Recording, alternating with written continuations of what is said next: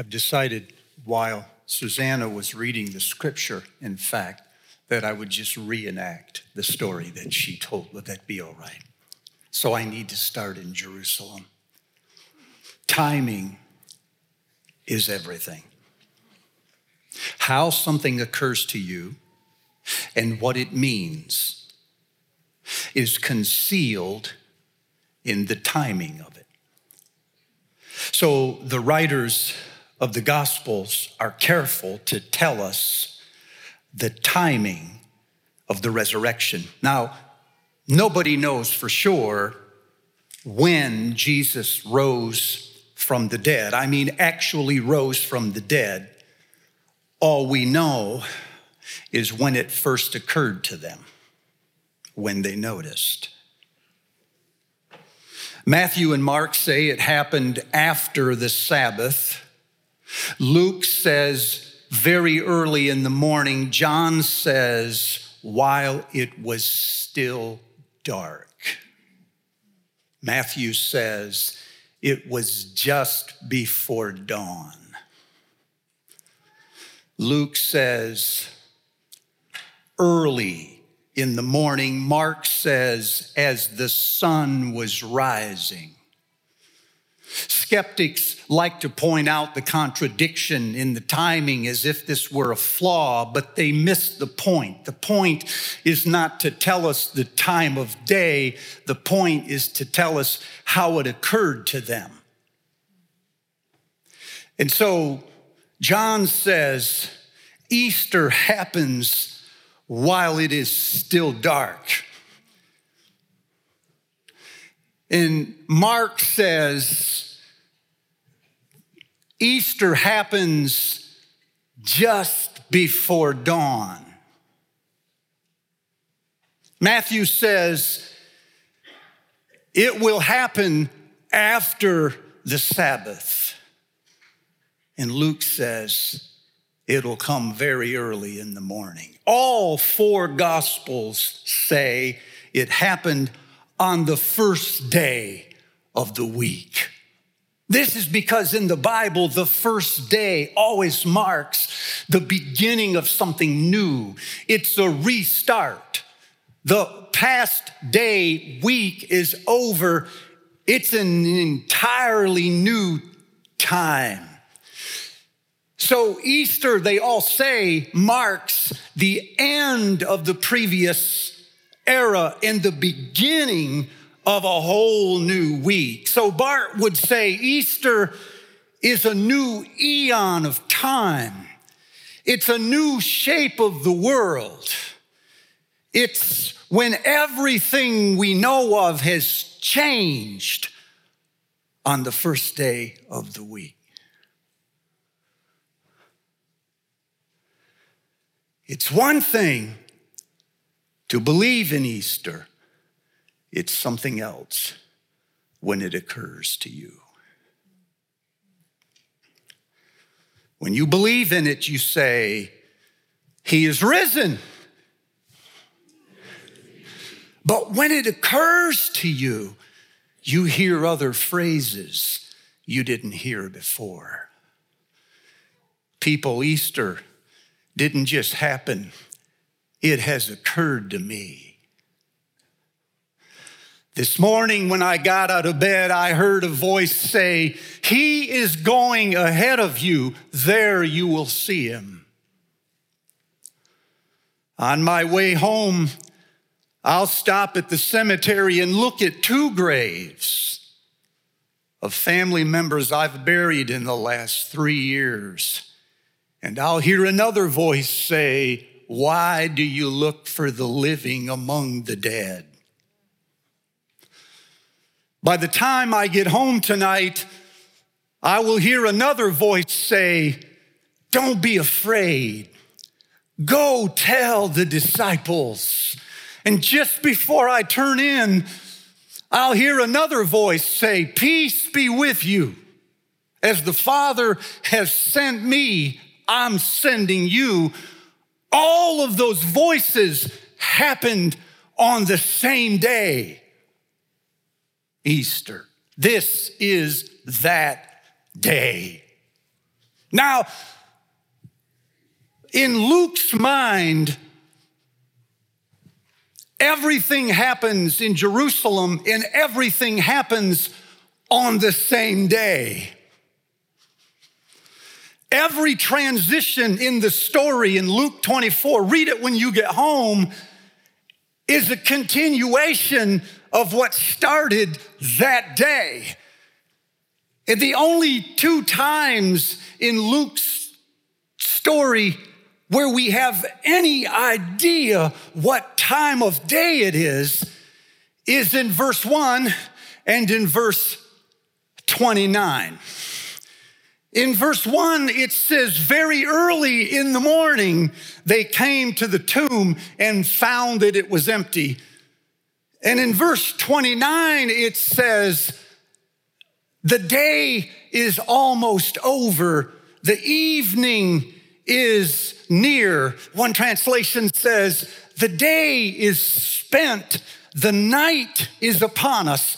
So those are the only two time frames you have one in the very early morning and the other at the end of the day. Every other story occurs in between those two times. And when you get to the end of Luke 24, you find that the Jesus who actually came back from the dead before dawn has actually appeared to his disciples for the very first time. And so the end of the day is actually the beginning of the day. We've come to the end, and it's the beginning. The end is where we start from.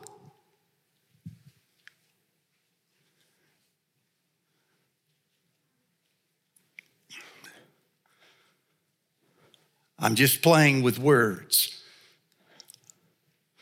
until it occurs to you.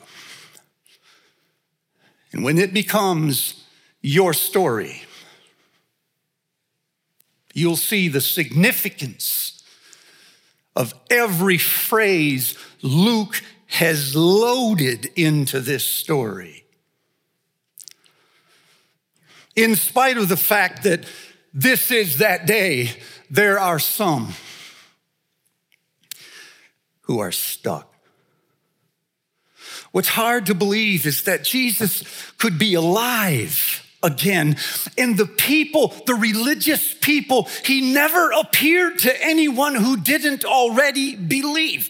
The religious people who are supposed to believe this, the ones of us that are closest to the action, are actually the ones who are struggling. And so there is this beautiful story of two disciples on the road to Emmaus. The road to Emmaus, Susanna read, is a seven mile, two and a half hour stretch that leaves Jerusalem, where the community was gathered. We know that they were there at the beginning because they allude to the women's reports. They talk about our companions who went to the tomb and tell us that the tomb is empty, but him they did not see. So, this road to Emmaus is a road of departure. It represents people that have followed Jesus as long as they could, but enough is enough. And they are disillusioned and they're still in shock.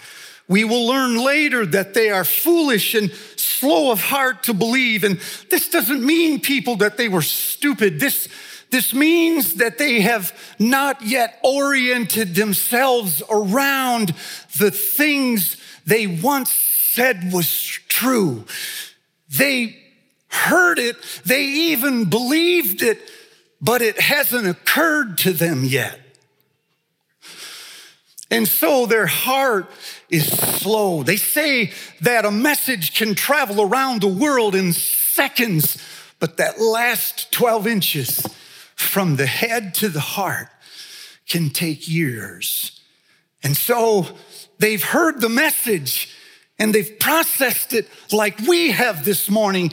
They've taught it and they've studied it and they've professed it, but it hasn't taken hold of them. And so it's not there when they need it. And it's partway through the day, it's the third day, and nothing has happened, they think. And they start on their journey. Oh, this is like so many of us in the room right now. Is it not?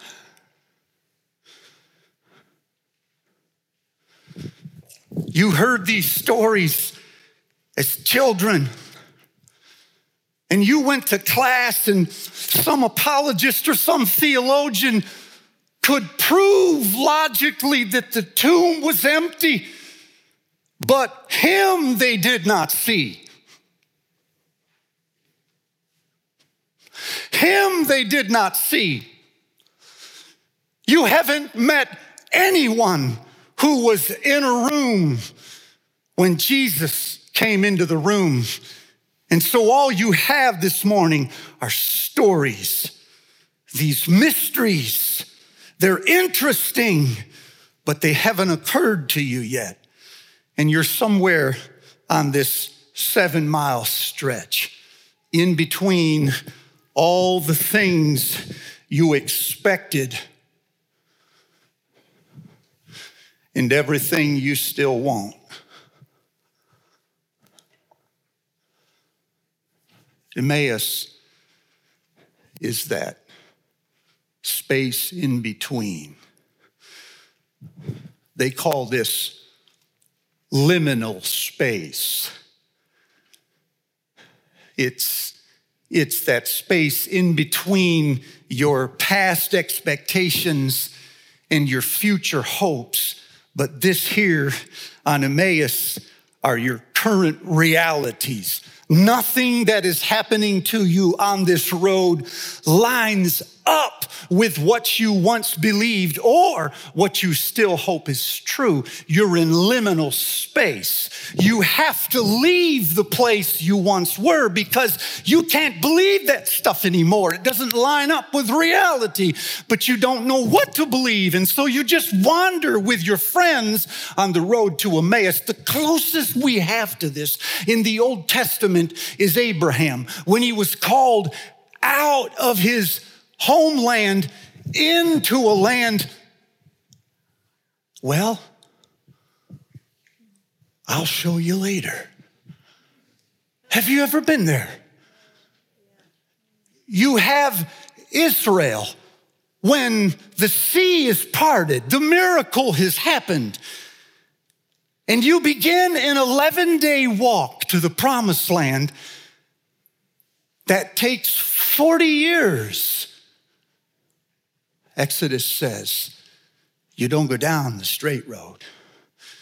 He takes you down the crooked road. That's liminal space. you once believed every promise Yahweh has made, but the Babylonians have just destroyed your temple. And all you have left now is a dream of rebuilding it. You're in liminal space. I think that there are many in that space this morning. People, it's been a year, hasn't it? Can we just take a moment and exhale? We have lost family and we have lost friends. And more than that, we have lost our confidence. We've lost our swagger. Our cheerfulness, our hope, our spontaneity, our freedom, our laughter has been muted. When I ask people, what's different from a year ago? You know what they say? They say, I don't take as many chances as I used to take. I don't I don't plan things the way that I used to plan them because I've learned everything can change in a moment. Some people talk about the narrowing of a bandwidth of emotions. They say, you know what? What used to be hysterical is now only funny. And what used to be tragic is just another loss. How many of these have we racked up in the last 12 months? A year ago, this room was empty. It would stay that way more than three months. I didn't think we'd ever get back. By the sounds of it, I don't think we'll ever get these masks off either. We're in liminal space. Can't live the way we used to. But we don't know where the heck we're going. Here's the beauty of the story. On the road to Emmaus, Jesus catches up with them. Every other road in the Gospels is his road. And he's always calling us onto his road that heads to Calvary. Not after Easter. After Easter, it's our road. And He's the one who catches up with us. You know what this means? It means that if I have just described you a moment ago, or if I've described somebody that you know and love, and you start to sense they're drifting from religion, if there are people that are not here this morning and you wonder if they're ever coming back, the numbers I'm hearing is about 33% of all people that were regular attenders a year ago are no longer attending online or in person. Their churches still think, oh, they're watching, but they're gone on the road to Emmaus. They can't do that anymore. So they've drifted.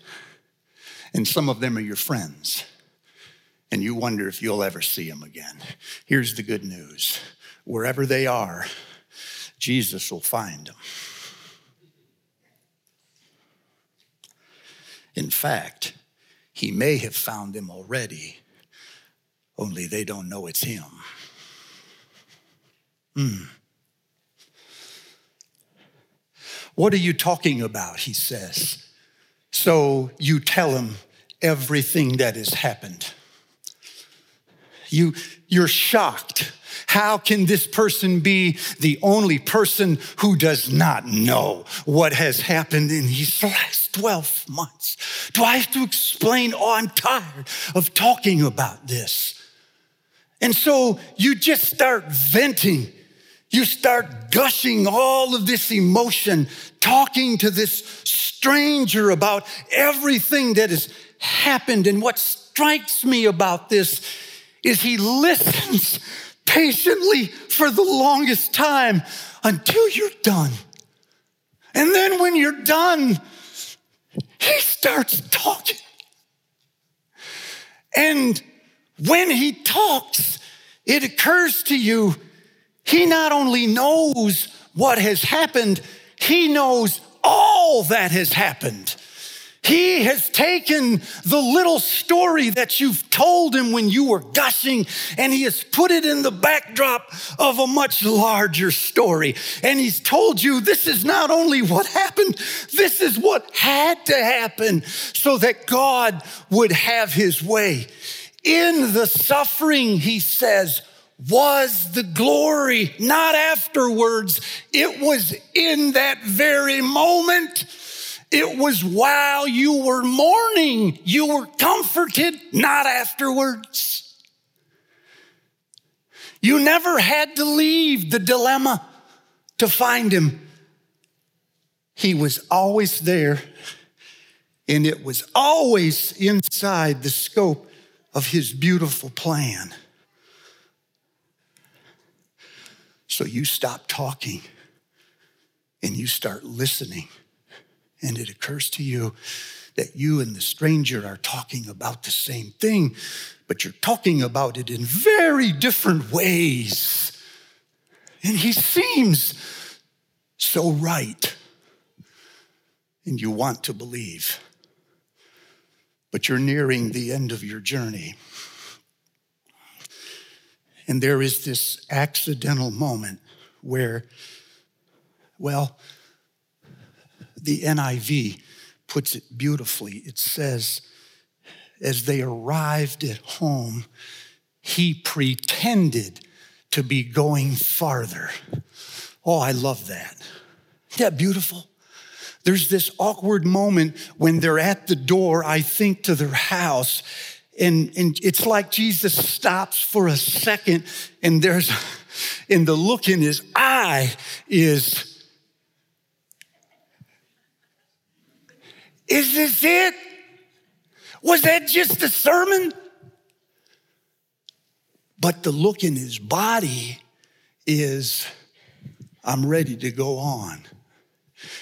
And in this very subtle, incidental, almost accidental moment, one of them just blurts out, Come on and stay the night. The day is almost over, and the night is upon us.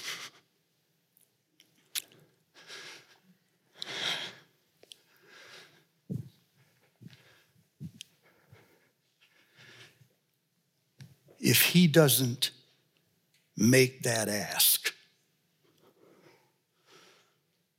nothing happens after this moment.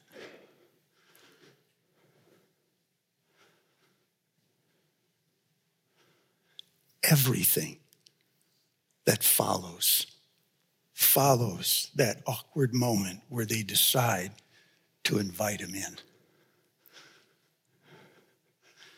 So he goes in,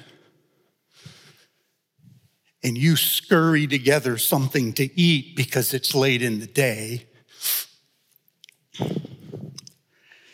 And as you're reclining around the table, you start to notice these actions. You've seen them before. It says in, in the story that he, he took the bread and he gave thanks, and then he broke it and he gave it to them. And when he did that, the lights come on, don't they? You realize this is not a stranger at all. This is him. He's back.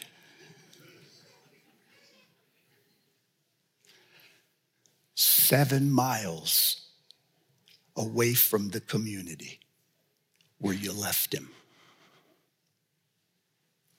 He's back in the heart of your confusion, your pain, your disillusionment with religion, all of the rumors gone. You no longer believe in Easter you know it because you met him.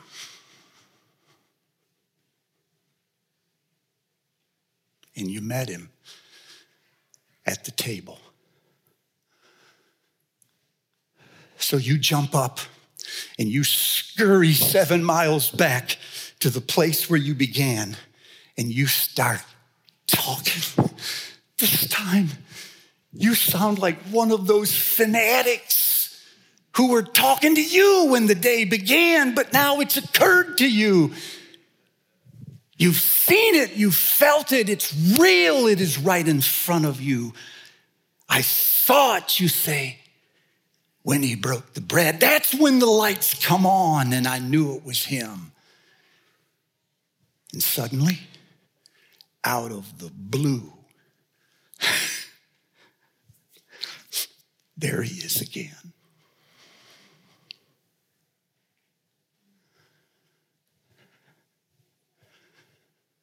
And the road to Emmaus, well, the road to Emmaus is a movement in seeing him. When the day begins, you see him, but you don't recognize him. And when the day ends, you recognize him and he vanishes from your midst. Now you recognize whom you can't see. You weren't only looking in the wrong places, you were looking in the wrong way. Christ is present always where his people gather. Every time the bread is broken, whenever the scriptures are read, whenever the body gathers, Christ is present again.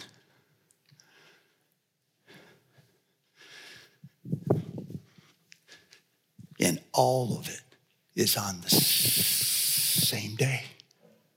It's always Easter. Even late in the day, just before dark, it's still Easter. Because Christ is present. If you've come to help us uh, serve communion this morning, this would be a great time for you to make your way to the front. I want us to reenact as much as we can that moment where the bread was broken and their eyes were opened, and the moment they recognized him, he vanished. And yet, they knew he was still there.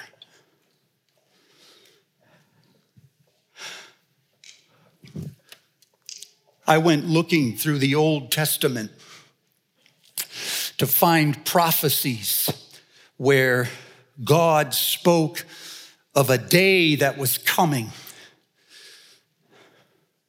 That time in the future when the journey on the road to Emmaus would end. And the prophets Isaiah, Jeremiah, Ezekiel, and some of the minor prophets spoke eloquently about that day.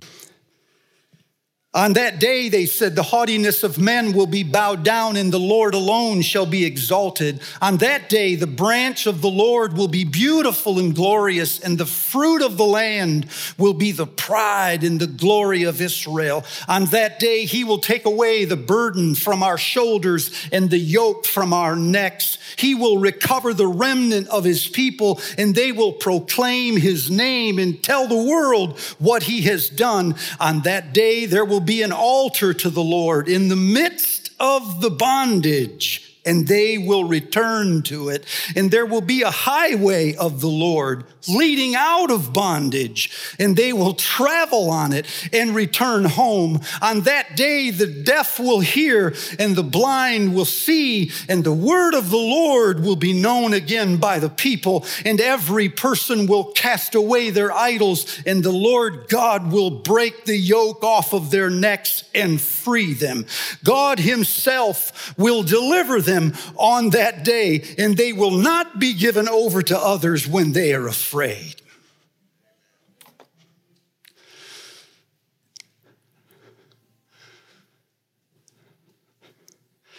This is that day.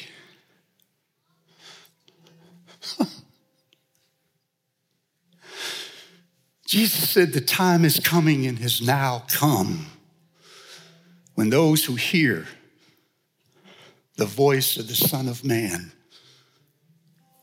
will live.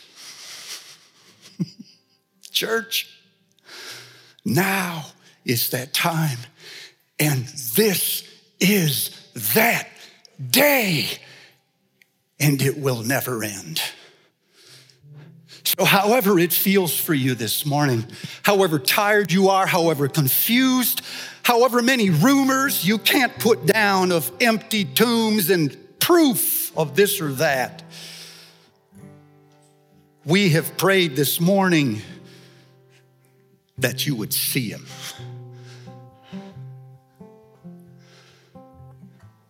And that you'd see him from the inside in a way that is indelibly stamped on your mind and your identity, so that when you leave, you are new again.